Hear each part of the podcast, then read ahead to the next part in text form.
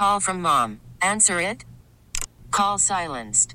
Instacart knows nothing gets between you and the game. That's why they make ordering from your couch easy.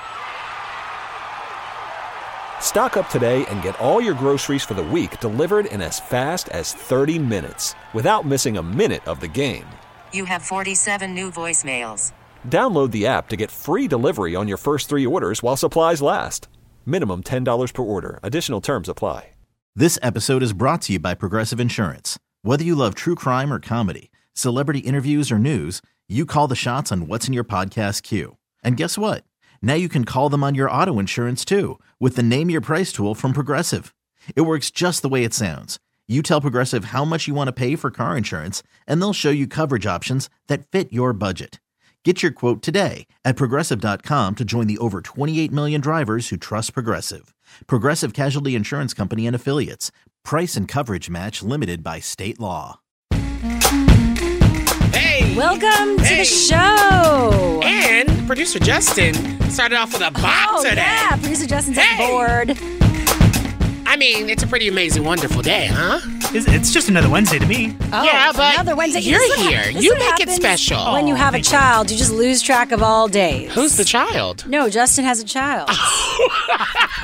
I thought you were calling Justin the child. I was Oh, like, he well, has one. wow. When you're I a do have a parent, little bit of a baby face, so it's good. That is true. Thank you, Ryan. Own it. Thank you. You do have a baby face. So uh, I wanted to share something that happened that was really scary, and Oh gosh. I really Are you sure you want to share this?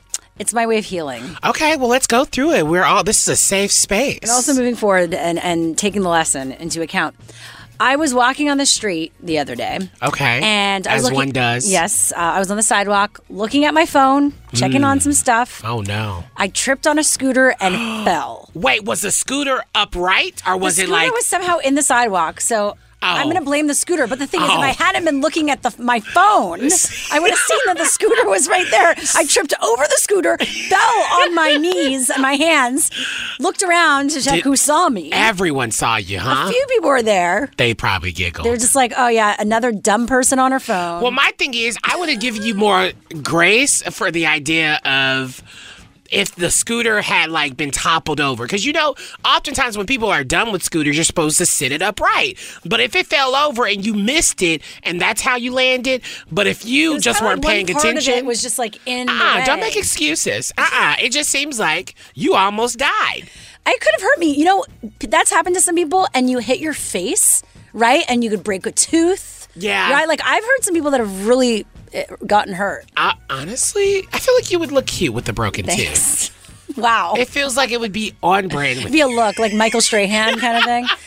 You know, but it was a reminder to pay attention. Yeah. Like, slow down and pay attention. That's true, which is a constant reminder. I feel like if you go back and review your journal, that's just something that pops up for you. oh, okay. Here's the thing. I would love to, um, you know, I'm happy you're safe. I'm happy you're feeling good.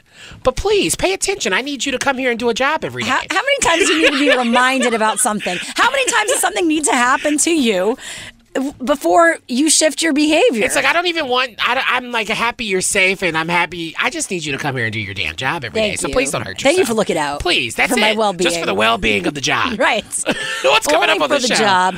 What's okay, happening? lots coming up in 10 minutes with the nation facing its first serious blood shortage. Is the blood donation limitation on men having sex with men close uh, close to ending? HRC's legal director is joining us for that. And in the next hour, love have having Dr. James Simmons on. Mm-hmm. And he's going to talk about nurses who are feeling burnt out and they might walk out because of it. And my thing is, going back to the blood shortage, what if you would have died and there's no blood to the, that would have helped you? You know, my partner has the same blood type as me, I think. Really? I don't even know my blood type. You don't? No. I didn't know until recently because I'm getting my eggs frozen and I got a whole checkup. yeah, I, well, I get a checkup, but it's not like they're telling me my blood type. Well, type. you can ask. You should go Huh, figure I that should out. ask. Okay, reminder. There you go. First, let's get into some what's trending this hour, though. Right now, same-sex couples can now officially wed in New Jersey with the blessing of the state government. The right to get married was put into law on Monday when Governor Phil Murphy signed legislation that wrote the right into state law. Legislators had previously passed a bill to legalize same-sex marriage, but it was vetoed, of course, by former Governor Chris Christie. Of course. Uh, yeah, who said he thought the decision should be left to voters. Like, there's no reason why people vote you in to make the decision. Uh, the next year, the state Supreme Court made the issue moot when it declined to hear a lower court's ruling in favor of marriage equality. Feels like weird to talk about same sex ma- uh, couples getting married now, but that's happened in Jersey.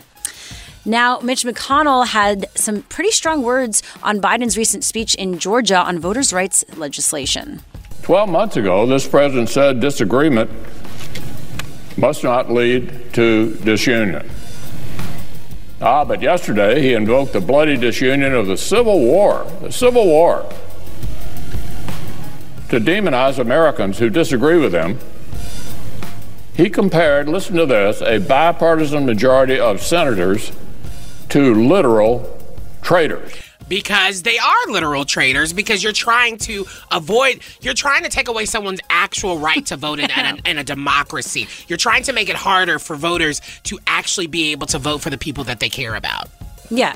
It's like, uh, you know, people saying, hey, so we know we've been doing this thing for a long time, but like I'm having some issues doing it. I have some limitations, or there's been some limitations created. Is there any way you can create some options for me? It's like whoever. And then, like, no, no, we're not. I mean, and it's also like Mitch McConnell, whoever is like your speechwriter, please fire them because I'm honestly tired of you using every adjective in the thor- thesaurus. It's done. Okay, and finally, France has lifted its ban on queer men from giving blood. The French government announced that on Tuesday. The regulation has been in place since the early days of the HIV epidemic. On Twitter, France's health minister Olivier Véran said that references to sexual orientation will be removed from blood donation questionnaires starting in March, putting an end to an inequality that was no longer justified. Maybe the U.S. will follow suit. That was what's trending this hour. What's happening in entertainment news, Ryan? Well, all right, Jamie Lynn Spears. Um, she's her rare sit-down interview aired today, and we are playing everything you need to know. It's time for the T Report. Those pop culture stories trending right now. So the big moment coming out of this uh, Jamie Lynn Spears interview is basically her claiming that she tried to help end her now estranged sister Britney Spears' controversial conservatorship. Here's the clip. There was a time where my sister asked me of her trust and will if I would be the person who assured that her boys got what they needed. Whether she's in a conservatorship or not, that was a very normal thing, I thought. Once I realized that, you know what, she's in a conservatorship, I felt like I just didn't want to be a part of until maybe she was out of the conservatorship. So there was no like me overseeing funds or something like that. And if that was, it was a misunderstanding. But either way, I took no steps to be a part of it. You know, she did not reveal which contact she gave Britney or whether the pop star ever even got in touch with them. Um, she was also questioned, which was really interesting in this interview. She was also questioned about her thoughts on what she thinks about Britney's state of mind, which is really interesting. Do we have that clip? Should, words that you've used in the book to describe her behavior over the, your lifetime was erratic, paranoid, spiraling. How do you see your sister's state of mind currently? I can't really speak to anyone else's state of mind. I don't think that's fair. But I'm allowed to say how I felt in those because that matters. Mm-hmm. It matters that I was in pain. And you know, mm. through all of this, Jamie tearfully insisted on GMA that the love is still there between her and her sister, and adding, I've only ever loved and supported her. Okay. So, I mean, it was a very detailed interview. If you want to check out more of that, head over to WeAreChannelQ.com because, honey, I got more T Report coming up during the show. Okay, well, next up, more on the current blood donation crisis and whether this will finally change the law for men who have sex with men. First time. And joining us right now to share more is Sarah Warbelow, legal director at HRC. Thanks for joining us. Thank you so much for having me. Well, how bad is this? And what is HRC doing about it? Mm-hmm. Well, look, I mean, a shortage in our blood supply is a real crisis for the United States. And we're really committed to ensuring um, that the country has uh, the blood donations that it needs without unnecessarily limiting those uh, donations. And that's what's happening right now. Is that the vast majority of gay and bisexual men um, are effectively prohibited from becoming blood donors, irrespective of their risk um, for HIV because of outdated um, notions uh, about LGBTQ folks, um, about uh, HIV, and this really reinforces stigma and alienates individuals from the healthcare system. No, it really does because back in April 2020, the FDA released these new guidelines that changed the time limit from 12 months to three months. But does that actually, does that change actually line up with the legitimate science behind that? It doesn't. Um, we know that what the science really recommends is an individualized risk assessment. Um, so, you know, really finding out whether or not people are engaged in risky sexual behavior rather than predetermining that simply because you are a gay or bisexual man, um, that makes you a high risk population. Definitely. So, what is being done to finally change this? And will this be the, the moment that prompts that? There is new research um, that is happening uh, that is being conducted uh, to look at those individualized risk assessments, um, and we think it's critically important that that happens in an expedited fashion. And frankly, um, even uh, without that research, there's already a whole body of research um, that shows an individual risk assessment is an appropriate approach. In fact, other countries, um, including uh, the UK and Italy, have taken that individualized risk assessment approach rather than effectively banning gay and bisexual men from being able to donate blood. So I, I do want to talk about because I do think it's important. How does this impact um, this ban impact other queer people? Because the guidelines exist in binary requirements, and I feel like that really has a huge impact when it comes to the non-binary community within our community. Yeah, that's an excellent question. So we know um, that it does not impact um, lesbian and bisexual women at all. Um, it also doesn't impact transgender people. Um, the guidelines allow um, transgender uh, people to be able to, to donate blood, um, including transgender women. Um, but for non binary people, they're put in this impossible uh, uh, situation of having to determine um, whether they're going to list themselves um, as as male or female, or be excluded from donating altogether. Um, it's also a shortcoming because once again, it's not capturing whether or not a particular individual is actually a risk to the blood supply, um, as opposed to uh, a non-risk. So, is this something that the Red Cross can can do to change it, or do we have to wait for the government? So, um, unfortunately, the Red Cross, uh, you know, does not have the authority to act here. Um, this is something that needs to be done um, by the FDA. Um, so, mm-hmm. the hmm. FDA is the one that put uh, the restrictions in place back in 1985, um, and it's also um, the entity that has subsequently changed um, the approach that they're taking, right? First, the, the one year deferral period um, and the current three month deferral period. And so they're the ones that are going to have to act if we're going to move uh, to an individualized risk assessment. And as we wrap this up, I would love to know what would you want the media in the way they report on this? How would you want them to cover this moving forward, especially in the when it comes to the intersectionality of a queer identity? Yeah, we want them to understand um, that this is in fact discriminatory and that it creates real harm. Um, you know, it really does reinforce stigma. Um, it makes it harder for people to have good, healthy conversations with their care providers about safe sex. Um, and, you know, it sort of reinforces this idea that if you are um, uh, a man who has sex with men, um, that you can't be engaged in healthy sexual behaviors. And so we want to take that stigma away and really focus on policies that are going to meet those dual goals of increasing the blood supply and protecting the blood supply. We know the science is there. They should be following the science, and there's no reason not to. Uh, that's right. That was Sarah Warbelow, legal director at HRC. Thank you so much. Thank you for having me. Well, inflation has hit its highest mark in nearly half a century. Are the poor getting poorer? And what is the government doing to solve it? That's next. Call from mom. Answer it. Call silenced. Instacart knows nothing gets between you and the game. That's why they make ordering from your couch easy. Stock up today and get all your groceries for the week delivered in as fast as 30 minutes without missing a minute of the game. You have 47 new voicemails. Download the app to get free delivery on your first three orders while supplies last. Minimum $10 per order. Additional terms apply. Selling a little or a lot?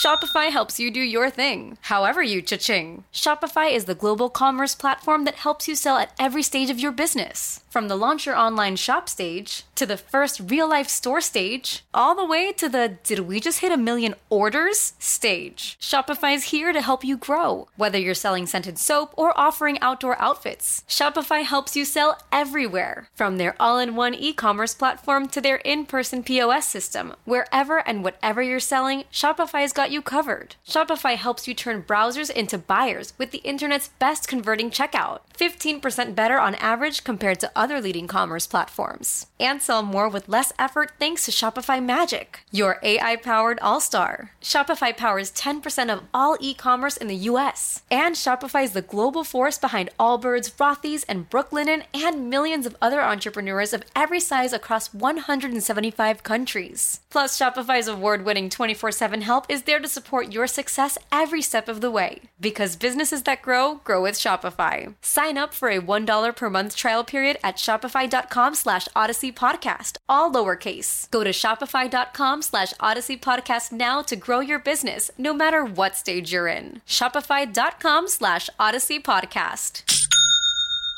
This episode is brought to you by Progressive Insurance. Whether you love true crime or comedy, celebrity interviews or news, you call the shots on what's in your podcast queue. And guess what? Now you can call them on your auto insurance too with the Name Your Price tool from Progressive. It works just the way it sounds. You tell Progressive how much you want to pay for car insurance, and they'll show you coverage options that fit your budget. Get your quote today at progressive.com to join the over 28 million drivers who trust Progressive. Progressive Casualty Insurance Company and Affiliates. Price and coverage match limited by state law. Prices are rising if you haven't noticed. Uh-huh. And uh, 2021 saw the highest inflation in 40 years. Which is scary to know. And my Right. my bank account for sure is feeling it. Mhm, definitely. So, what's going to be done to solve this? Well, joining us right now is Andrew Van Dam, Washington Post data and economic reporter. Thanks for joining us. Of course. So, uh, would this have actually happened if the pandemic didn't take place, or were we on our way there? It seemed like things were going pretty well.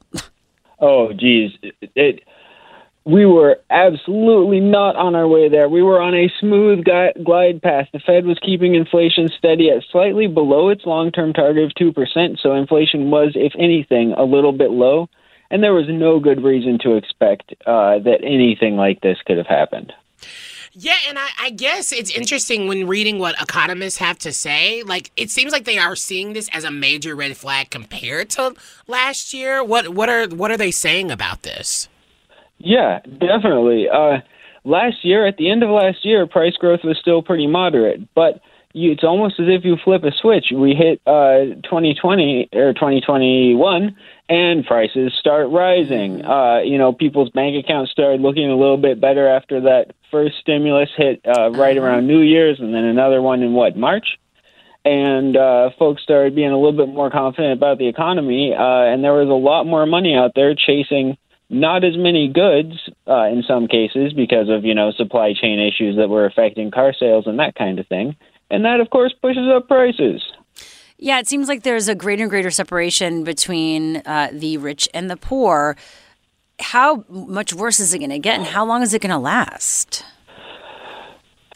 Well, of course, that is the uh, most difficult question there is. Now, how long is it going to last? The Federal Reserve, they say that uh, prices are going to hit what uh, 2.6% growth by the end of this year, and then 2.3 by the one after. Don't quote me on that, but I'm in the ballpark, you know. So they expect things to get pretty uh, to even out pretty well. But as you said, the impacts of this are pretty unequal. Like imagine the difference right now between a renter who's facing a perhaps a double digit increase in their rent in the next year and those of us who are lucky enough to be homeowners and are looking at a nice steady 30 year fixed rate mortgage that we locked in in some cases years ago hmm.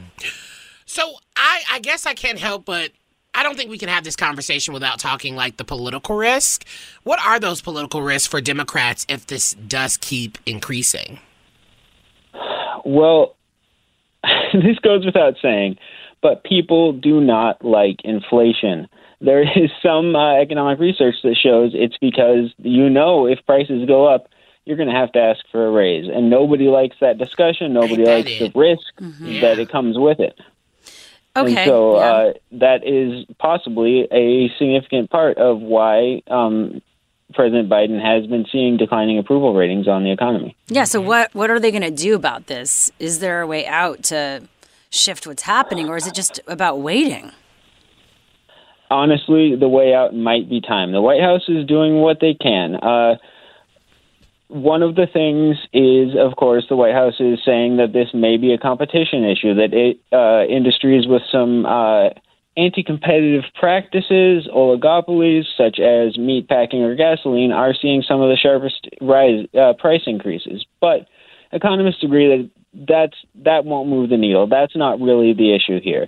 The issue, you know, is fundamentally uh, a lot of money chasing very few or not enough goods and services, and um, we're going to have to wait until more capacity comes online, until uh, there are some, uh, until factories are able to meet the incredible demand that we have right now for goods. Yeah, and I guess my question is will we ever see prices go back to what they once were? And I guess how does that really work if they do kind of just is that even possible? Am I making this up? No prices. Uh, like I don't have a crystal ball, but prices are up. Prices are going to be up. And the best we can hope for is for price growth to slow to a more reasonable level, something around the Fed's target range of two percent. Uh, Yeah. and again, if you look at it in the longer run, we had such slow inflation for the. You remember how slow growth was coming out of the Great Recession? We had an entire decade almost of below normal inflation. So if you look at it in the context of that, if you look at it in um, from a perspective of decades, we're actually just now starting to get to where we would have been had price growth been steady for that whole period. Yeah. So, with that said, would it be about creating r- regulations around companies? And obviously, we're seeing minimum wage change, but you know, being able to g- give more money or offer more money to employees. Yes. Now, um, one, we've, we're already seeing the fastest wage growth coming at the absolute bottom end of the labor market. Gas station workers, who are the lowest paid of any large sector, are seeing double digit, well above double digit uh, income growth right now, like 14% a year or something like that for rank and file gas station workers, and uh, hotel workers actually seeing 18%. Temps seeing 18%. So workers at the bottom end of the spectrum are seeing decent gains, better than inflation. Though overall, all of us taken together, we are um, seeing our wages oh, entirely eaten up by inflation. Right Oh, now. fun. Yeah, and it's like we're not even just seeing inflation in like gasoline and like food. We're even seeing it in like furniture and bedding and like that was kind of wild to me to see like it was in other industries Yeah. Products- versus just you know the ones that we know Yeah, those are products coming from overseas, Yeah. which is also an issue. Yes, absolutely. And um, there are some of these products that were subject to various tariffs and trade restrictions by the administration, but economists agree that even if those were, even if those Trump tariffs, uh, even if those were lifted, that probably wouldn't be the thing that moves the needle either. Okay. Well, that was Washington Post data and economic reporter Andrew Van Dam. Thank you so much. Hey, thanks. It was great. Yeah, you're fun. You're a funny one. Okay, well, next up, why vegans are getting angry about this sign in Portland. Is it that bad? Let's get into it next. These vegans are calling out family butchers in Edinburgh, Scotland. These are your cousins. Uh, the vegans. Yes. I'm veganish, okay? Uh, they said that there's this vile, ignorant sign outside of their shop, and I want to know from you if you think this is that bad. Okay? So, outside the shop, there's a sign that says, Every day, thousands of innocent plants are killed by vegetarians. Help end the violence, eat meat. Yeah, and they're I thought it was freaking out. hilarious. I thought it was the the funniest thing when I read it. I You know, I feel like being a vegan just seems really exhausting because clearly you not only lose meat, but you also lose your sense of humor. Um, and, and that's the really sad thing about burn. it. Um, I, you know, and I, it, I think this is the funny thing too, because being a vegan, there, I feel like there's this long running joke that when you become a vegan, it becomes your entire personality. I've literally witnessed it happen with you at times. Really? Oh my god. Oh my god. What? I mean, the, even the things that you cook, I'm like, what is she doing? Like, she reminds me of Bambi eating nothing but little pebbles and, not fair. and and grass. You know what? You went to my vegan Thanksgiving and you brought home a ton of food. You liked because it. Actually, you, for, you actually, for, she actually No, forced me to bring he but it was good. I gotta give you, I gotta give, I'm gonna give her a little props. It was delicious. Um, it Mm-hmm. was well, delicious seems like a really big word to use, but it was good. it was, it was good. Um, but it is honestly annoying that they decided to go so over the top with this on a joke. It's not that serious. So here's the thing. Uh, yeah, I I don't necessarily agree with the part of the the vegan community that goes out of their way to go to spaces where you know people are meat eaters. Like you're going to a butcher shop. That's what they're going to do. They're going to make fun of people that don't eat meat. Yeah. Right? If they were doing it in your face or put that sign up where you are at a vegan restaurant, I would say F you. That's really rude. Right. Right? And I can see that. insulting. But when you're in their home, it's like going in someone's home and saying, like, you know, uh, criticizing them for doing what they want to do in their And home. I don't know what vegans expect. We're not meat eaters are not going to stop eating meat. I don't. The Lion King says it best. It's the damn circle of life. It all comes back to the Lion King. Let's put it this way, guys. Have you guys ever tried uh, Scottish cuisine? No. Isn't that like blood uh, sausage and stuff? What is? Well, there is a dish Ugh. there called haggis.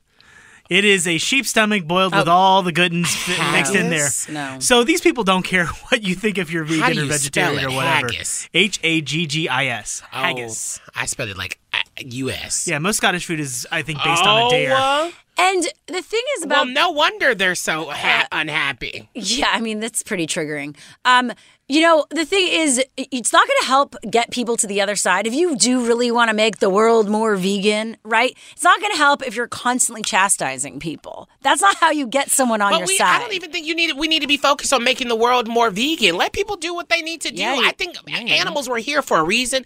And now I will say I do not like the inhumane treatment of animals just to get our food. That's not okay. But I, I do think you know, unfortunately, when they were reincarnated as a pig, guess what? They Bacon's got- they delicious. deserve that. That's their lottery ticket.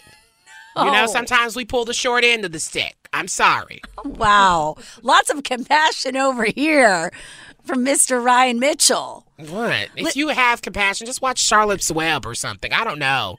Get over it. Jeez Louise. Coming up, Dr. James Simmons joins us to break down the truth around COVID testing, antigen, you know, PCR, what works and what doesn't. That's in 15 minutes. Uh, but yeah, as I mentioned, let's get right into some what's trending this hour. White House Press Secretary Jen Psaki shared more details on the COVID test deliveries that might be at your home very soon. So a number of those contracts have been signed. Uh, we uh, expect uh, that um, the first um, of delivery of these contracts will be arriving by early next week, which is a good sign. We expect to also have details, or everyone can expect we'll have details that we put out on the website, as well as a hotline later this week. Uh, more specifics about exactly the questions that you've been asking. So the American public can expect that later this week, and we also expect to have all contracts awarded for the 500 million over the course of the next two weeks. Okay, and then the post office comes in and you don't get your delivery until like three weeks later, a month later. I know, right? Like that's that's gonna be my thing about it. It's just like we're not gonna get them and and if they're quick antigen tests, that's why we're having the conversation later on. You know I'm very skeptical about yeah. those tests. Well, the hope is like you do what you need to do now, but then at least they're sending you it so you have them stored, kind of. I don't know how many, maybe one. Yeah. Who knows? All right. Well, the latest state to try and eliminate women's choice is drumroll, please. there you go. Bit delayed. It's what do you think? It's uh, Florida. Yes, Yeah. go Florida. Stay consistent. Yeah, Florida Republican lawmakers introduced a 15 week abortion ban on the first day of the state's legislators' 2022 session this week, starting off strong. State Senator Kelli Stargel and Representative Erin Grall proposed it tucked into legislation to revise the state's tobacco education and use prevention program. I don't know. Sneaky. I feel like this country won't be satisfi- satisfied until everyone looks like a nun from Sister Act. Right? Well, th- those are those folks are cute. I was Yeah. gonna say, um, They, I mean, they were actually a party. I was going to say Handmaid's Tale. that's what I was gonna say. Thank you. Blessed no, be. I didn't want to go so dark. Well, it is dark. I'm trying to keep a have a. I'm trying to have a hot, like a, a you know, a positive time here. Right. Well, the bills would ban abortion after 15 weeks with no exceptions for rape or incest. The only exceptions would be in cases where the mother is at risk of serious injury or death and when the fetus has a fatal abnormality. Uh, and how ironic considering what Florida Governor Ron DeSantis shared yesterday. Together, we have made Florida the freest state in these United States. Oh, God. All right. And here he is reacting to this latest proposal as well. Obviously, I'm supportive of, of 15 weeks. I mean, I think that that's uh, that that's very uh, reasonable, and, and I think that's very consistent with um, you know with being uh, uh, with being supportive of, of protecting life. Of course, because Ron, you know what it's like to be a woman. Now, the House committee. his wife must be just depressed, out of her mind, just depressed. Good delete hot take. I like it. Uh, yes, I mean being in that family. Oh, that that I was thinking about Ted Cruz's daughter. I wonder what DeSantis's family is like. Those kids. I'm waiting for them to get on TikTok. Now, the House committee investigating the January 6, 2021 attack on the U.S. Capitol took the remarkable step today of asking for voluntary cooperation from House Minority Leader Kevin McCarthy, the highest ranking Republican, to face this type of request. In a six page letter to McCarthy, the committee laid out a bunch of questions for the Republican leader, who initially condemned the attack and former President Trump's role in it, but who has since, as many other Republicans have, become a chief critic of the panel and its work. The committee asked to meet with him as soon as February 3rd, requesting that he divulge information about his communications with Trump, quote, before, during, and after the violent January 6th attack, and his team has not commented. And that was what's trending this hour. What's happening in entertainment news, Ryan? First of all, now we're about to talk about something real intense, but that salad I'm eating is hilarious. It's just delicious. you know, Only you could do that. You know what? Like, Ryan, this is something I I'm love just about saying, Ryan. it's so delicious. But you didn't even know. Like, Ryan could be eating, Ryan could be tired, Ryan could be lying down on the mic, and you would not know you it. You won't ever know. With me, all of it is You're a out there. zombie. No, but like if I'm feeling anything, if I mean, you'll hear it in my, ev- you'll hear everything. Yeah. Okay. That's your skill. Okay, move on. Let's talk about the T report because uh, we have to talk about our friend of the show, uh, Mary Lambert. Mm. I, I miss her so much. We have to invite her back on the show to catch up. Well, she's speaking out about a very triggering hospital experience. It is time for the T report. Those pop culture stories trending right now. So, she was left in tears after visiting a local radiology office that she claims was, quote, unprepared for a fat patient. She took the story to Twitter to detail the triggering experience, um, saying that I changed into their biggest scrubs, a 2X, and had half of my butt exposed, only to have the MRI um, coil not fit around my knee. She said, I was crying so hard in the dressing area that I had a panic attack. Uh, she, you know, recalled that moment and said, and, and in its experience, that fat people are often used to feel shame about. Oops, I burped. Sorry, I can't help it. My bad. I'm, it's a it's a real moment. Um, she also goes on to say people wonder why fo- uh, fat folks wait to and or don't seek medical treatment for themselves, um, which is very very true. I've spoken out about that. It's experiences like this that reinforce the idea that there is something wrong or abnormal with our bodies.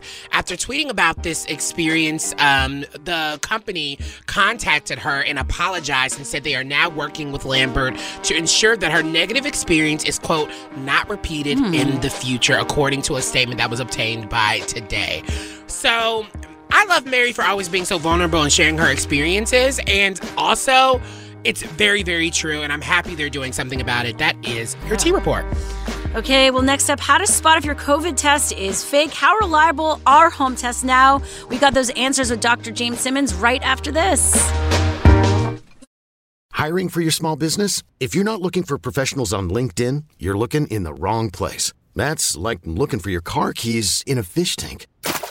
LinkedIn helps you hire professionals you can't find anywhere else, even those who aren't actively searching for a new job but might be open to the perfect role. In a given month, over 70% of LinkedIn users don't even visit other leading job sites. So start looking in the right place. With LinkedIn, you can hire professionals like a professional. Post your free job on linkedin.com slash recommend today. Odyssey is giving you a chance to win a trip to London to see Taylor Swift at the Eras Tour. It's Tay in the UK. Hey, it's Taylor. Just download the free Odyssey app, log in and listen to a participating station for a minimum of 60 minutes to get your daily entry. And you could win a chance to fly off to London with three friends and see Taylor. I can't wait to see you at the Eras Tour in London. For more, go to odyssey.com slash Taylor. Tay in the UK. on the Odyssey app. Thanks to Republic Records. This is a national contest. Let's talk about test, baby. Oh, yes. Way to make it entertaining. No, seriously, because I really need to talk about it. I'm- All right. I am so distraught Mm-hmm. by the idea, like, you know, I have done all the tests. I have done every test except for an anal swab um, at Oh, I this you point. I was like, oh. Like I've done my throat, I've done my nose, I've done the quick little the spit ones. I've I've done all of them, and I, I still feel very confused about um, which ones are more reliable than others, which Mm-hmm. ones are more important than others, and I think this is where a lot of people are, especially on the cusp of the Biden administration, saying, "Hey, we're sending out a whole bunch of tests, but are they going to be reliable?" That's my question. And guess who's here to join us? Dr. James Simmons, nurse practitioner at the Ask the NP. Thanks for joining us, Icon. Thank you for having me. I'm so glad to be here. I'm icon. Come on now. You stop it, Ryan Mitchell. I will never be at your level. You are, I mean, you are a doctor. So Yeah, that's what I'm saying. Like you have the medical stuff, like saving lives. and the PhD. Like come through. So, uh, Dr. James, can you break it all down? I feel like this is so basic, and yet people are still confused. Yeah, it, it's super confusing. And I kind of feel like there's maybe two issues going on here. So, like PCR versus rapid or antigen or lateral flow, or that's part of the problem. They all have so many different names, right? So, it, we'll just call it PCR and rapid tests. Those are the two different types of tests. And then also, like, how to make sure, like, you're not, like, which test is right for you in what scenario. So, I'm going to make this as, like, completely simple as possible. The rapid test, which is also the antigen test, those are the two most common ones because that test is looking for antigens, which is like little protein molecules from the virus. Okay. That rapid test is only looking for when those proteins are firing off from the virus when you have like high enough of a viral load and it's triggering the test for a positive. So it's looking for it's not necessarily always active infection, but it is like, do I have a lot of this virus in me right now?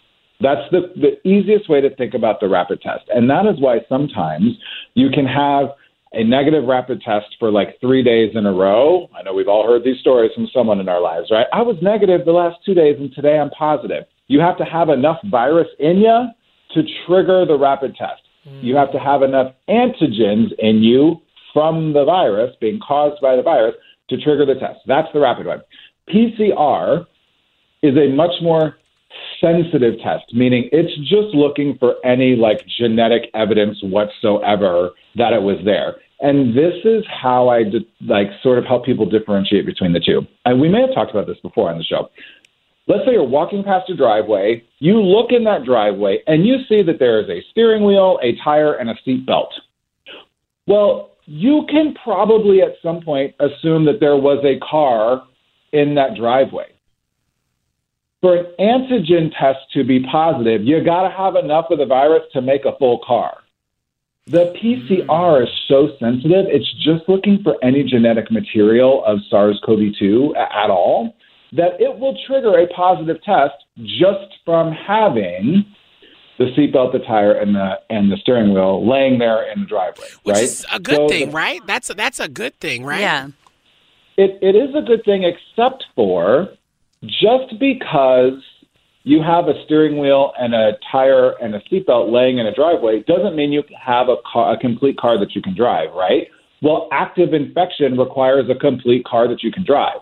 So some of the rub comes from people will test positive with a PCR for weeks after they've gotten over the infection. They're no longer contagious.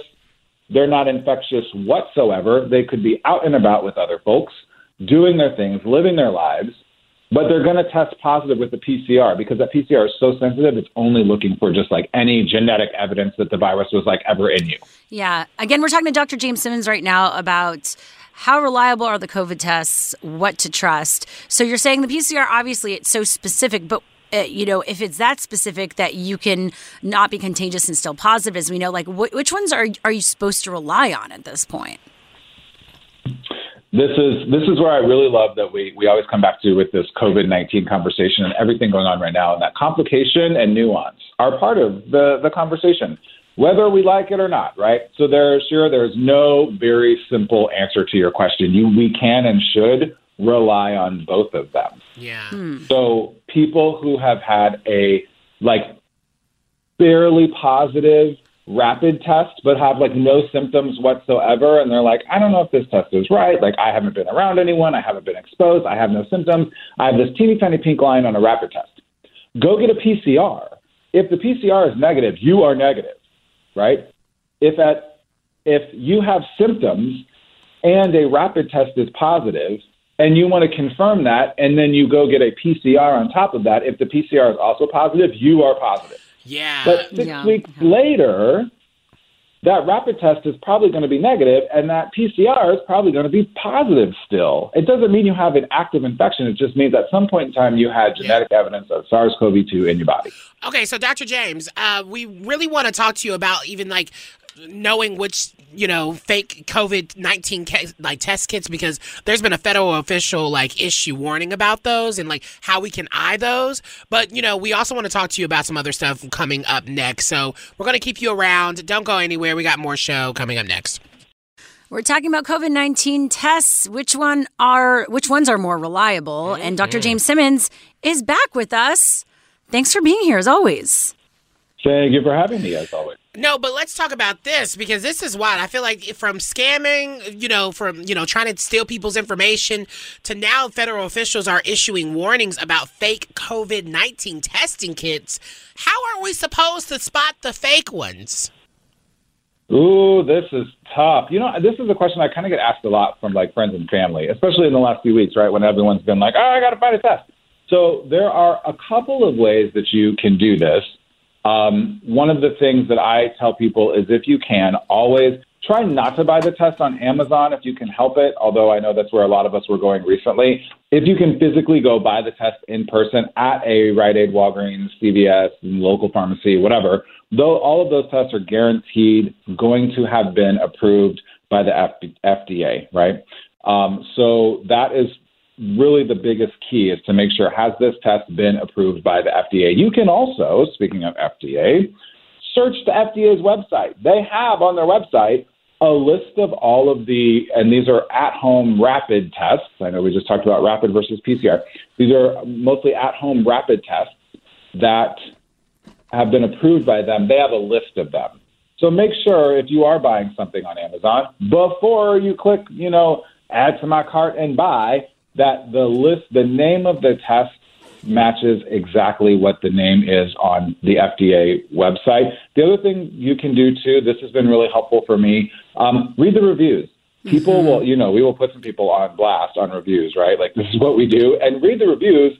You know, Google your test name, the one that you're thinking about. Read the re- reviews, and if they get a two out of five, there's a thousand comments where people are like, "Don't buy this test; it's a scam. You know, it's fake. It showed up X, Y, and Z." That can be really helpful. I'll tell you, the biggest ones that I think have I've seen the most. The Abbott Binax Now is really kind of the biggest one. There's also the Acon Flowflex. If you see those two, those are kind of the two that are like the most out there. Definitely grab those while you can. Okay. And finally, I mean, thank you for taking time out of your busy schedule uh, because you are working at the hospital. You are a doctor. You're on the ground. How are nurses feeling the burnout right now? Are there going to be more walkouts? Ooh, this is really intense. Uh, you know, in terms of, I know that there's some stuff going on on TikTok and on social media right now about a potential like national walkout. I've personally not heard any any word of this. Um, you know, we have a couple of different national nursing organizations. Um, there isn't just one, there's several. There's been no action um, from any of those organizations. They have not said we're going to have a walkout. But what I do know is happening is that nurses are leaving the job. Um, in fact, just this past weekend, um, one nurse left right in the middle of their shift while I was at the hospital because, um, I mean, he, he was literally like in the corner sobbing um, just had just reached his breaking point. And he's like, I can't do this anymore, and left. I mean, that that is just one example of of where we are. It is a really really difficult situation.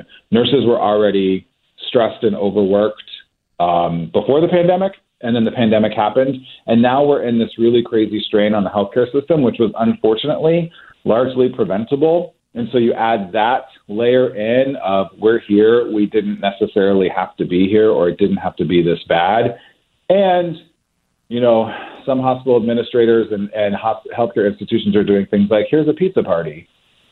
Yeah. And, and we're like, well, that's that's not going to help. Well, I guess I wonder, and that's an interesting thing. Like, I wonder what would help. What is going to help, kind of like to get nurses back to a way to where they're like, yeah, we understand, like we're in a pandemic, but we're not feeling so overwhelmed that we're willing to just like quit our jobs at the drop of a hat. Yeah, there's so there's kind of a multi-layered uh, answer to that. So the larger systemic issue is there's just not enough nurses, period, and that's been the case for a really long time. Well, that goes to we underpaid nursing uh, teachers, right? So there's not a lot of nurses who want to go into higher education because you don't make any money teaching other nurses. So it's hard to get teachers to teach nurses, right? So we can open up all the nursing schools we want, but if we don't have enough qualified nurses to teach those nurses, we're not building a pipeline of new nurses. Also, most of the nursing profession tends to be older. They're all pushing retirement age. There's not as many newer nurses. So, this is a long term issue that's going on. In the short term, what's happening is nurses are being able to make three and four times as much money by quitting their full time job and taking a travel assignment, and then, mm-hmm, ironically, yeah. sometimes coming right back to the same hospital where they were. It's really pretty crazy. So, I think administrators need to look at things like better staffing ratios, if it's possible um, bringing in some of those travel nurses to ease some of the burden if it's possible. Bonuses cannot be a commemorative coin or a pizza party. Like I'm putting my life on the line every day and I'm stressed to the max and I'm putting my family's health at risk. Like you need to pay me for that. Um, there, there's some other things too, but the, these administrators, these hospital systems that are making money hand over fist and that money is not seeing, you know, being in the hands of the people who are doing the actual work. It's, it's really, it, it's, it's not a good situation. Wow. Now, what can the every person do, right? We're listening and we're like, okay, we're part of the public health crisis, right? All of us. So what can we all do? I mean, do everything you can to stay out of the hospitals. Number one, right? So my, I go back to my three v, V's. Very good masks. You know, the CDC uh, said that they're considering recommending N95s or KN95s, and I feel like they're, you know, showing up at the party at 3 a.m. when everyone else is going home. Like, of course, we want you to wear a good mask. Like, very good mask vaccines, all three of them, please, and ventilation. When you're with groups of people, we know we're not going to stop people from doing this. Be in a well ventilated place. It really makes a difference. The other thing is don't forget us. You know, everyone was clapping and cheering for us at the beginning yep. of this thing in March of 2020, and we were heroes, and no one's shown up since then. Like, instead of my hospital feeling like they should buy me a pizza party, if you happen to have an extra Starbucks gift card laying around or you want to, you know, throw 50 bucks at a unit at the hospital in your neighborhood, stuff like that from the community actually really goes a long way and then frees up hospital administrators and other folks to really focus on what are the things that they can help fix to make this crisis, you know, that much better for nurses and other the other professionals, you know, on the front lines. Got it. Well, that was Dr. James Simmons at Ask the NP on Instagram. Thank you so much. We appreciate you. Thanks, y'all. Next up, how one Canadian politician is showing the love to his frontline worker spouse. That is next. A big shout out to all our new listeners, 97.1 FM, KNX. So cool. I know, right? And honestly, I've been such a fan of KNX ever since I moved out here, and they're just your go to place to learn everything about everything. The news. And honestly, I can only imagine what a KNX listener is doing listening to our show. I know they're having a fun time. Stumbling so on our show, right? I yeah. know. So shout out to them and shout out to all the success. We're super proud and happy that KNX is our, our new sister station. Yes, definitely. Because they were our sister, like they were like our like our cousin. They were station. an AM, now they're FM. I know, but they were like our cousin. Exactly. Okay, so let's talk about this hilarious story So this guy, he um, thought it was a good idea. He wanted to show love to frontline, like his frontline worker wife, who is like, you know, uh, she. He basically took a picture of her. Uh, he tweeted a photo of his wife Cynthia shoveling their driveway after a heavy snow on January eighth. Now he is the minister of economic development and jobs in um, what is it, Manitoba? Manitoba. Manitoba. In Where is that? Canada. Canada? Yep. Oh, girl, the province, the provinces out there just are named any old thing, huh? if that's what you say. Well, um, Says an American. Well, he's a, um, also a member of the province's Progressive Conservative Party. She is a nurse. Well, he snapped a picture of her through the window and wrote that he was going to make her breakfast. Um, the the actual tweet is hilarious because it was one of those things where like she there's pounds. I mean, I don't know, like inches. Uh, uh, is it pounds of snow? I don't There's know. There's a lot of snow. There's tons of snow. And the fact that he has her out there doing it herself and he's just, you know, taking a picture from the cozy inside of his house, it really sparked a war online on Twitter being like, Okay, is this a gender role conversation? What's the big deal here? Did, did you find it to be like in poor taste for him to post that photo? It was it was a bit tone deaf. Like I saw he had good intentions, but saying even after a 12 hour night shift at the hospital last night, my wife still has the energy to shovel the driveway. God bless her and all our frontliners. Time to make her some breakfast. You're like, and like a prayer emoji. You're like, did she just do this because she wanted to because she's a frontline worker? Frontline worker doesn't mean she's doing your dirty work outside while you're inside. No, so apparently she actually had to create a Twitter account because so many people were dragging him. She had to quit, uh, create a Twitter account that actually like came in defense of him because it was like a Of whole course. thing. Yeah, I mean, I'm sure. Like, we don't know the context, and and yeah, she said all I wanted to do was uh, what did she say? All she said, all I wanted to do was like, like Uh, you know, shovel the driveway. shovel the driveway. You know, and we don't know. Maybe she loves shoveling driveways. So Maybe Chris- that's her thing. No, no, no. But if Chris actually told you to go outside and shovel the driveway, would you have shoveled it? And then he took a picture of you. I'm sorry, ain't no man doing that. I don't want to fall. he's that, a proud husband. that is trash. He needs to be a, a divorced husband. Is what he needs to be after that because that was awful.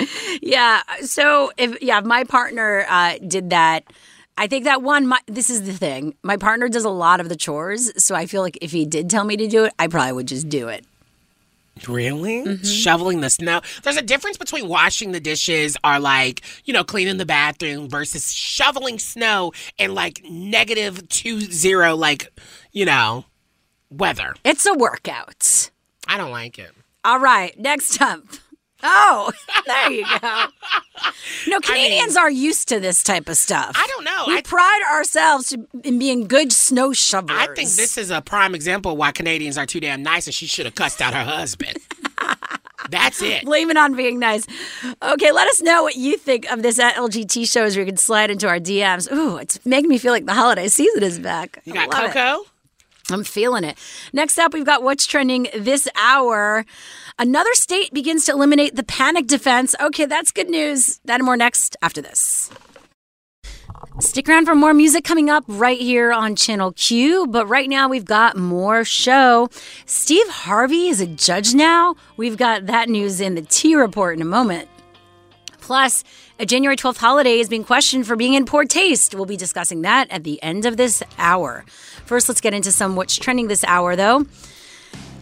NYC Mayor Eric Adams um, is conf- confirming reports that he has basically demoted his younger brother after his brother was initially chosen to serve as a deputy NYPD commissioner. Here's him talking more about that and being questioned by reporters. Uh, my brother is qualified uh, for the position. Uh, number one, he will be in charge of my security, uh, which is extremely important to me in a time when we see an increase in white supremacy and hate crimes. I have to take my secur- security in a very serious way. Yes, uh, Bernard, what? I, I just don't like the fact that he hired his brother. Yeah, I mean, it is a bit of a conflict of interest, It's a but weird. uh, thankfully, he's now going to be his security versus the NYPD commissioner. I mean, that's a pretty big job. He's going to be paid still a pretty big salary, $210,000, but that's a $30,000 pay cut from the salary deputy, deputy police commissioners typically earn. So I think he did the right thing. However, yeah, he could have just said, you know what? I realize this is too controversial. I shouldn't have done this and just New York really it. does one thing consistent, and that's uh, actually elect b- bad mayors. So, congrats. And this one, it, happened pretty quickly. The reveal from uh, what happened. What did he first say? Talking about uh, workers, like if you work in a, a, a fast food chain or this or that, like other places that you have low skills Yeah. and that you didn't get an education. I mean, he then showed us kind of who he was during his campaign era, but what, how, for whatever reason, the people still elected him. So, New York, that's your problem. and not our entertainment, I guess. All right. Now, this is actually really good news. The state of New Hampshire has taken another step closer to joining more than a dozen other states that have prohibited criminal defendants acu- accused of manslaughter from referring to the victim's gender, gender identity, or sexual orientation as a defense. Uh, New Hampshire's House voted on this last Thursday. They're outlining the so called gay panic defense. Supporters of the ban said defendants have used it in other parts of the country to excuse the murder of LGBTQ plus people. Good on New Hampshire for doing that. And again, it should be this should be a federal law at this point. And that was what's trending this hour. What's happening in entertainment news, Ryan? Hey, uh, Steve Harvey revealed the hilarious story that made ABC have to talk to him about being politically correct. It's time for the T Report, those pop culture stories trending right now. If you did not know, Tuesday marked the second episode of Steve Harvey's new courtroom reality show called Judge Steve Harvey. And it turns out he's already gotten in some trouble at ABC. Now, here's what the show does. The show follows the uh, the standard daytime courtroom production style with the added benefits of a comedic legend presiding over the cases. Actually, here is why he thinks he can even play a judge. You think you could become a judge? I said, well, Donald Trump was president. That's right. Um, now, here's the funny thing about this this show because it's already getting him um, to to be more um, less censored than you would already think. So, Harvey's first case featured um, Kristen Jones suing uh, uh, David Ronka Uh-huh. for uh, four thousand bucks for the cost of a bachelor not party. The couple has been together for about twenty years, engaged for sixteen years, and share three children. The youngest of whom is eight weeks old. Uh, Ronica filed a $2,300 countersuit claiming Jones lost the engagement ring and he purchased a metal detector to find it. Um, and despite the marriage issue, the couple, I guess, is on good terms and they plan to be together indefinitely. But here's the thing I think David was suing his wife. and here is what. Here is what got Steve Harvey in trouble. I said, this is the stupidest dude I've ever met. and then ABC had a little talk with me afterwards because, you know, Steve, it's not politically correct to call anybody stupid. Oh, is And I that right? Going, well, okay, well, what what is he?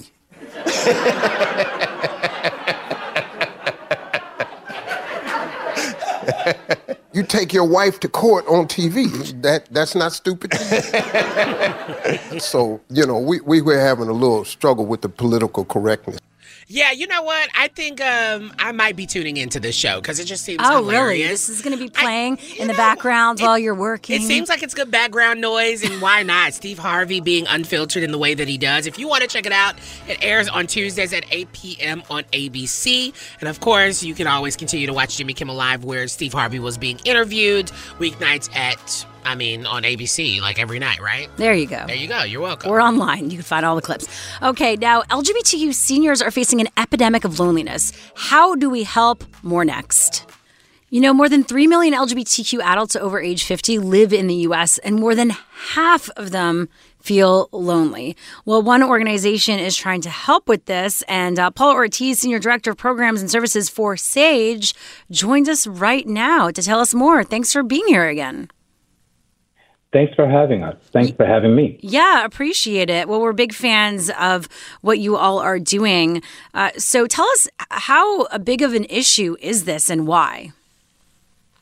Um, the the issue of loneliness, uh, specifically in the in the LGBTQ with LGBTQ seniors, is that you know many of our seniors, older adults, live alone, um, and many times you know rely on friends or others who um, have um, a connection with, and you know, and loneliness tends to be you know a, a serious issue within our community because people um, are trying to make it day by day, especially as they're getting older and figuring out their how they are um, uh, dealing with their loneliness and and and trying to feel connected to others. And um, and they just feel you know many times they feel abandoned and they feel like no one um, wants to be in contact with them. And you know it's it's a big issue because then you know loneliness can lead to depression um, and it can lead to um, then feeling you know like like there's nothing else to live for, and there's plenty of more to live for, especially as an older adult.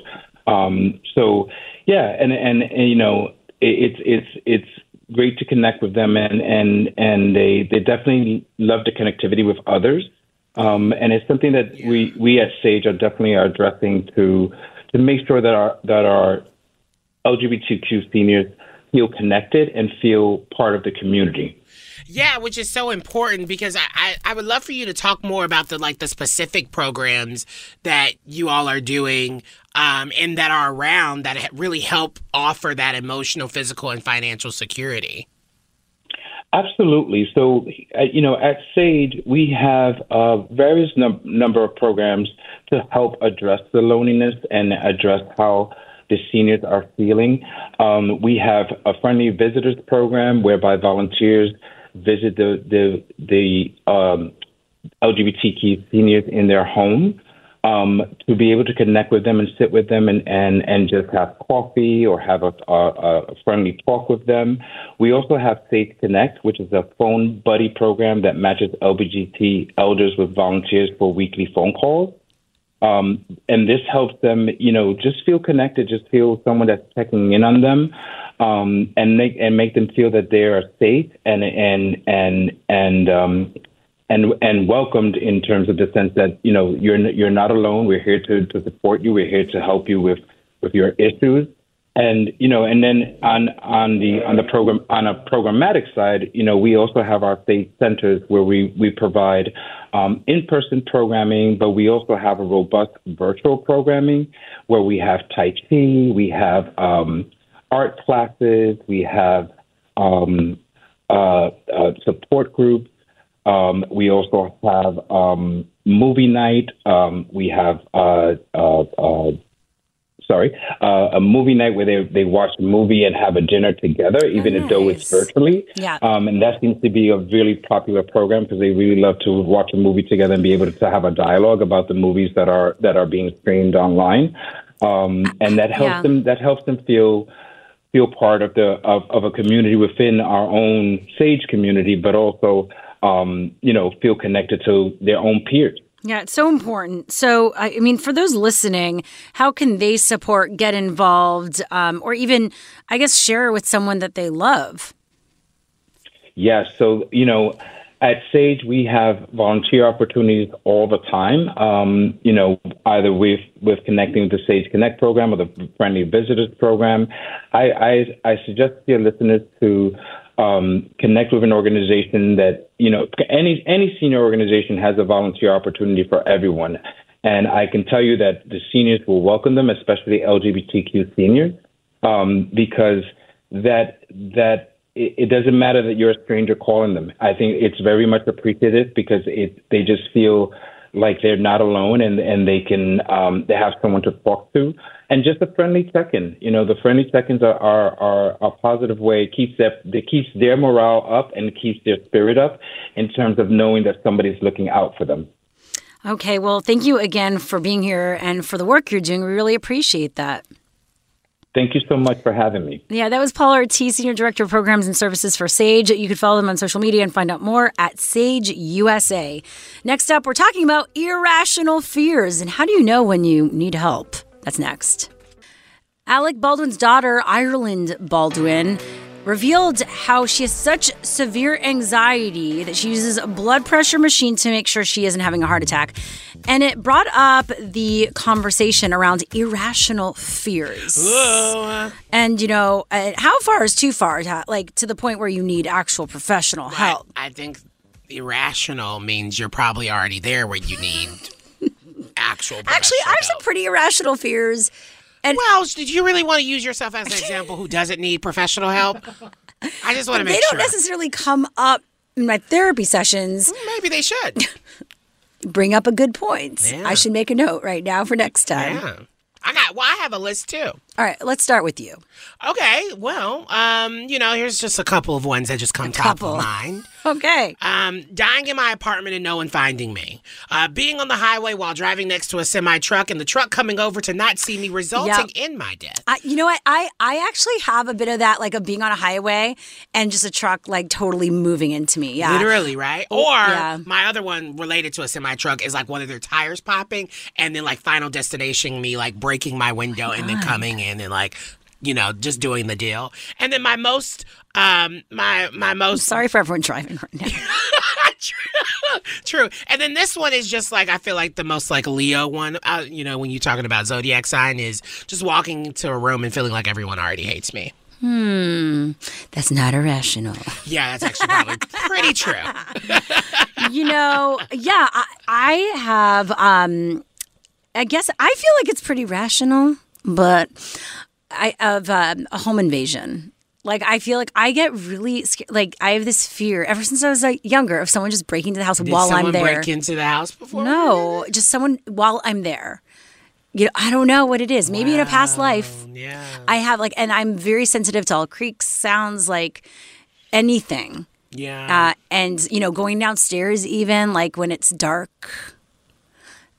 I don't know why. Well, I think that's everyone. And there's a really funny TikTok about that where like every time it seems like when you're downstairs and you're ready to turn off your lights and then it's like it literally shows someone like as soon as your lights go off and it's like you're running up to your room up the stairs because there's like something chasing you. Uh-huh. Yeah, I, I felt that as well. I used to do that. You Or know, be out of breath by the time I'm in my bed. Yeah, or when I used to live alone, I would put like I literally did this.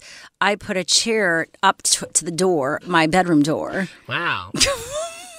I mean, you would have I- been, you would have been stuck if there was a house fire. I would have just moved it or like kicked it out of the way. But like I, to the point that, and I maybe keep my lights on in the apartment and turn the TV on like that. It was intense. Wow. Yeah. Well, uh, my thing is, when it comes to like irrational fears, like I, I do wonder, like, are they? Do you ever think they're like too dramatic when people like tell you theirs? Like, uh, does your partner have a, a irrational fear?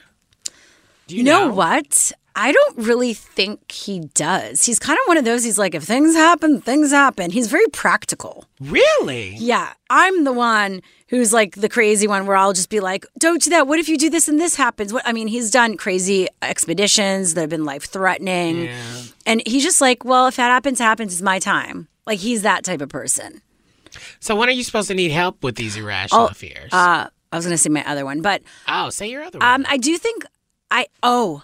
I have um, an awareness, but it could say it's a bit of a fear of like being when I'm ever in a building. I just have this exp- uh, envisioning like it all just coming down, like break. You know what I mean? Like everything just Actually, oh my god, that's actually really interesting because um, like falling down, like you're at the top of the building, or when you're like at the top and you could look over and you're like, I could just do anything. Well, that's right actually now. called something in the sense of like, let's say you go in to someone's apartment and you see a, uh, their their cute dog, and you you get an urge to like want to step on their paw or something. Like that's actually a legitimate thing. Someone created a thread on Twitter about this not too long ago. What and I- about where- stepping on a dog's No, foot? about like you know, like these like moments where your Yeah. your body, your mind tells you to do something awful, but you don't do it. Like you resist the urge, obviously, but that's actually a certain type of Oh, I need to um, know like about that. psychological thing that like a lot of people. Weird. Like it's an out of out of body experience. Yeah, because you thing. envision like it's like one of those things where it's like, oh, I- I just really want to pinch. You know what it is? but you I, just don't. I think it's like a bit of disassociation where you kind of disassociate and you're like in your head, you're like, I could be doing this, but I'm here right now, so I'm not going to do that. At any rate, I think, and we're not, by the way, preface, we're not professionals. I think they know We're that. professional, semi-professional broadcasters. but I, I think when it it's overwhelming that you can't manage or handle your day to day life, where you're like it, it comes to that point where you can't do regular things and it's impacting your relationships, Yeah. your professional life, your everything. I don't know. Irrational fears, you can sometimes bond over them with other people. Yeah, toxic bonding doesn't mean that's okay. Or you can Yeah. just get to know someone else's irrational fear and be like, wow, I never thought about that. Now I have that same irrational fear. Projecting, another great healthy way to relate. Yeah. You know what? Bond with your therapist. That's a good one. Yeah. Is that your irrational fear? Bonding with yeah, your bond intimacy is my irrational fear. All right. Well, let us know your irrational fears. You could always hit us up. LGT shows where you can find us on social media or give us a call. We're always around during this time. 833 call Q. Would love to hear from you. But next up, January 12th, that's today, is a little known holiday, but is it offensive? More next. We've all seen them on the playground, at the store, walking on the streets. They creep us out and make us feel sick to our stomachs. I'm talking, of course, about ginger kids. Oh, sick! Gross! Ginger kids are born with a disease which causes very light skin, red hair, and freckles. Ah, nasty! Yuck! This disease is called gingivitis, and it occurs because ginger kids have no souls.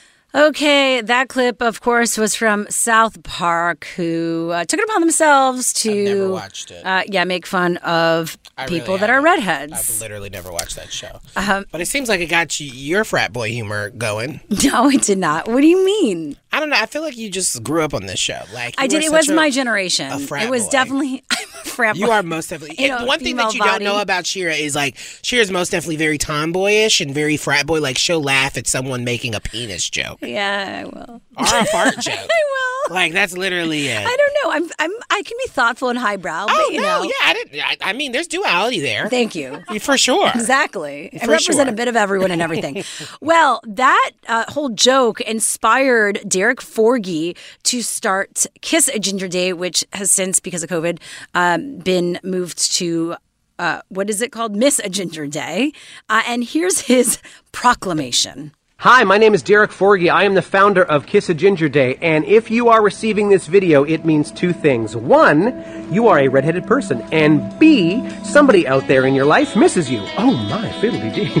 What is the occasion, perhaps you're asking yourself? Well, January 12th, as it turns out. See, every year for the last 12 years, Kiss a Ginger Day has been an anti-bullying, pro-inclusion holiday celebrated all over the world. And in the face of this pandemic, I just couldn't bring myself to cancel another thing that brings people joy. So all we had to do was a little bit of a rebrand. So I hereby proclaim that January 12th, we are known as I Miss a Ginger Day. Oh, Miss a Ginger Day. What a difference a letter makes, huh? Okay, so the question is uh, Is this problematic? A lot of people are saying that perhaps uh, this is offensive to have a holiday like this. Well, the only thing I really can think about here is um every uh, Ed Sheeran. Ed Sheeran has talked about his ginger hair in like multiple times. Like I think he even talked about it recently in a um in a armchair expert podcast that he was with on uh, Dax Shepard Mhm. and and uh, he's talked about the you know how life has kind of really you know it, it, this episode would hurt him and all that stuff and and my thing is anytime someone is like you know discriminatory like are feeling discriminated against, this is a problem. But I, I think maybe this Miss a Ginger Day proclamation is supposed to combat that, right? Yeah. It's supposed to kind of like celebrate the the the, the ginger idea. I had no clue. Ginger, gingers for me are like very hot and and very beautiful. And honestly, they're the most striking people to look at. So the fact that like growing up and finding out there was such a stigma around gingers is so weird. Yeah, I wonder if it was just kind of back in the day or if young people still experience that. Feel like Especially if you're black and you're a ginger. It's oh my god, it's delicious. Oh. You didn't know there was black gingers? Uh, yeah, Cheers, well, never seen no. a black ginger. Let me red a black red hair or or a black ginger. Okay. Well, thank Like you. at- Well- like, who else is while ginger? you're while you're googling that, listen. I think also it is a way, even though we are not gingers, so we're not speaking from lived experience.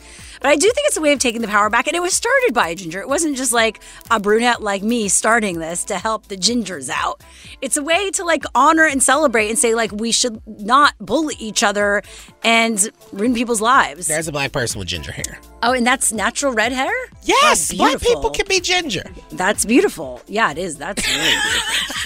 Well, well I'm going to go back and, and continue to show Shira more black people with ginger hair. So and, and while we do that, we're taking a break. What's trending this hour next? And actually, we're going to be talking more about the most famous gay male strip club in the U.S. that is closed. That's next. In 30 minutes. Yep. Plus, Nick Cannon opens up about his lupus diagnosis. That's uh, in the T report in a moment. Wow, I just gave you great emotional That was, like sound uh, effects, like a sad sound siren. That's why you get paid the big bucks. First, right? I mean, is that subjective? It's big bucks subjective. Okay, let's get into some what's trending this hour right now. Oh, this is sad. A famed Atlanta strip club, Swinging Richards, is closing for good on January 15th. They shared on Instagram stories news of the closure and how has it has Is that a gay one? Yeah, get yeah. Yeah, Swinging Richards. I, I felt like it was in the title. Yeah. Um, and, you know, this has been around for a long time. I mean, people just wrapped around the block uh, to go there. Atlantans and those from further are really excited for one last piece of swinging action. They've been around for 30 years. So people are just going there trying to get their last taste of it Ew. right now. Be, be safe, though, out there. I'm a judge. I um I added a preface for you everyone. I I like I don't like guy strip clubs. I like girl like women strip clubs. I've Oh, been to yeah, I've been to a women's strip club. And it's Oh. more enjoyable. Guy strip clubs, who wants to see penises just Uh, Some people do. around? There is a market for it. Even though there are some pretty penises, but who wants to see that? Not oh, not around my chicken wings. oh my god. Why would you eat at a strip club? First of all, strip clubs have the best menus ever. I mean, those are like Michelin star restaurants. No, they are not. Yes, I bet you the hell they are. I bet you, yes, they very much are. That you can get some really I good. trust that. You can get some really delicious. That's what strip clubs are known for, especially out in Atlanta, because it's it's a mixture of like Southern home cooking versus like ass. Great mix. Appetizer, And meal, ass. and a dessert. All in one. I'm just saying. I prefer it. Lizzo actually broke my uh, strip club cherry. Yeah, because she, she uh, twerked. You no, went to, uh, she was. She had a she had her album release party at. Uh, But I remember at a strip that's like the first time I saw her there, and she was doing her twerking, and you posted it. I remember Yeah, this. yeah, yeah. And there was strippers everywhere. Yep. And we tipped a couple That's dollars. really all you want is to get full on food and then have a stripper do a lap and dance the, on you. And the wings there were delicious. Yes. No, yes. not wings That's there. why. That's why. Yes, there was. There was food there. Yes. Okay. Well, You yeah, had- it's, an- it's a Hollywood party. It's not really no, but there's club. food everywhere. You got. I'll take you to a strip. See, I'm from Montreal. Oh, I know those strip clubs. You don't know nothing. That is the city You of strip clubs. nothing. Every bachelor party goes to Montreal. Ah, you and let me tell you, there are no uh, hot wings there. I guess There's there other is. things. Okay, well, beyond our uh, strip club debate, we're moving on.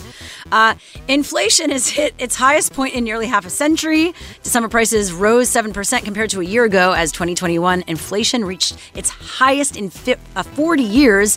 And here is Andrew Van Dam, Washington Post data reporter, on one big place where you may see the effects. the impacts of this are pretty unequal. Like, imagine the difference right now between a renter who's facing a perhaps a double digit increase in their rent in the next year and those of us who are lucky enough to be homeowners and are looking at a nice steady 30 year fixed rate mortgage that we locked in in some cases years ago.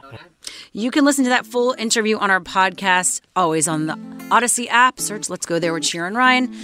And uh, finally, same sex couples can now officially wed in New Jersey with the blessing of the state government. Well, this is a long time coming. The right to get married was put into law on Monday when Governor Phil Murphy signed legislation that wrote the right into state law.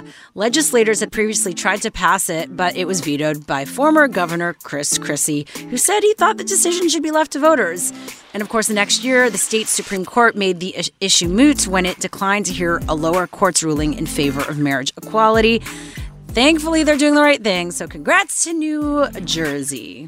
And that was what's trending this hour. What's happening in entertainment news, Ryan? Well, Nick Cannon is looking back on his decade long health battle with lupus that almost took his life before receiving the diagnosis. It's time for the T Report, those pop culture stories trending right now. Um, you know, he revealed, well, I feel like he revealed this so long ago, but he actually revealed um, that he is creating a documentary around it, 10 years in the making, uh, about his battle with lupus. Here he is talking on his talk show about everything. How did I get here? I mean, just a few days ago, I was, I was with my family in the snow, playing, having a good time. All of a sudden, I start swelling up, having shortness of breath, excruciating pain in my right side. I wake up in the hospital with a bunch of doctors telling me I have kidney failure. Um, yeah, so I, that was actually a clip from the documentary. Um, he talked about it on his show where he was just saying how this was a, you know, 10 years ago. He said, I experienced a sudden and mysterious illness that almost took my life. Um, at that time, I had no idea it was lupus. And if you know me, I always have had to have a camera on. And of course, that's why he decided to document his health journey from the very beginning. And so um, I'm actually uh, quite ex- uh, excited to see this and see his experience um, because I feel like all we hear about from him is about having babies. And to see this like healthier human side and just the things that he's gone through is just feels wonderful. You know, he's a talented person. Like no matter what he does, he always impresses me. Even though, yeah, it's like easy to kind of, you know, and he's been dragged in the past for different things. Yeah. But you know, he always steps it up and like is really um, kind of one of those like Hollywood people. Like he'll be always doing this. Like he'll be 80 doing this, right? Yeah, so head over to his YouTube channel at Nick Cannon to check out uh, the video Nick's 10 year health journey. I wonder how his uh, his TV his talk show's going. I wonder as well. I mean, I, I thought it was good when I watched it. Like one of the first episodes was him, him talking about the loss of his oh, you baby. must have been. Bo- oh wow. I couldn't even finish. I think that was when- you talked about. You said the loss of his baby. Yeah, I, I think that was when I had COVID. I was watching ran- a lot of stuff. Yeah, that Yeah. that'll do it. Well, um, if you want to watch more about about you know this and learn more about it, head over to wearechannelq.com and you can check out any of the stories that I've covered uh, in the T report on wearechannelq.com, and of course keep us followed at LGT Show everywhere.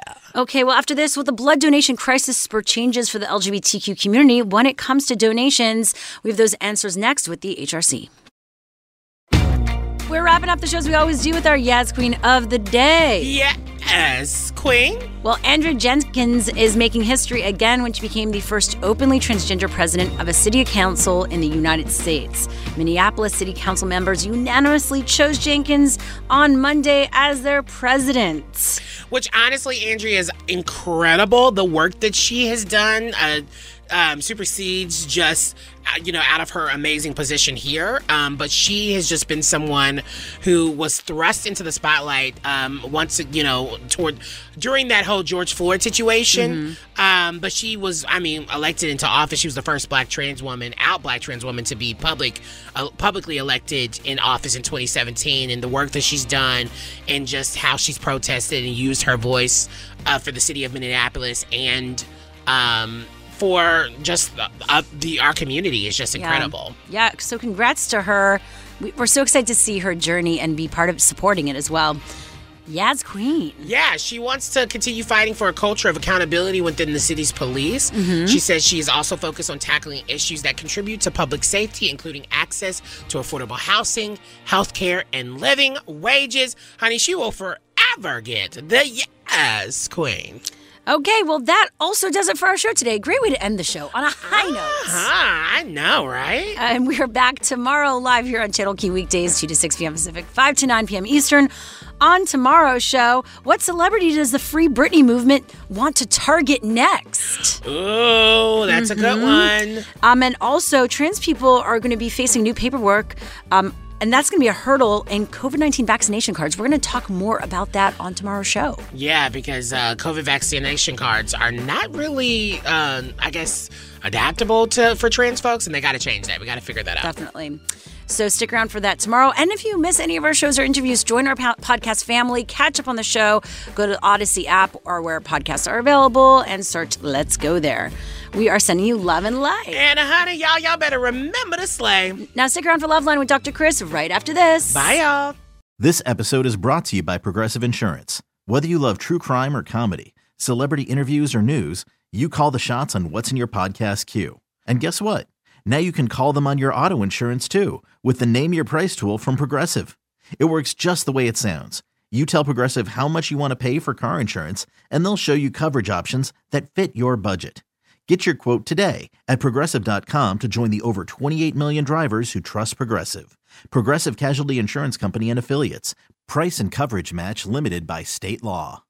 Audacy is giving you a chance to win a trip to London to see Taylor Swift at the Eras Tour. It's Tay in the UK. Hey, it's Taylor. Just download the free Audacy app, log in and listen to a participating station for a minimum of 60 minutes to get your daily entry. And you could win a chance to fly off to London with three friends and see Taylor. I can't wait to see you at the Eras Tour in London. For more, go to audacy.com slash Taylor. Tay in the UK. on the Audacy app. Thanks to Republic Records. This is a national contest.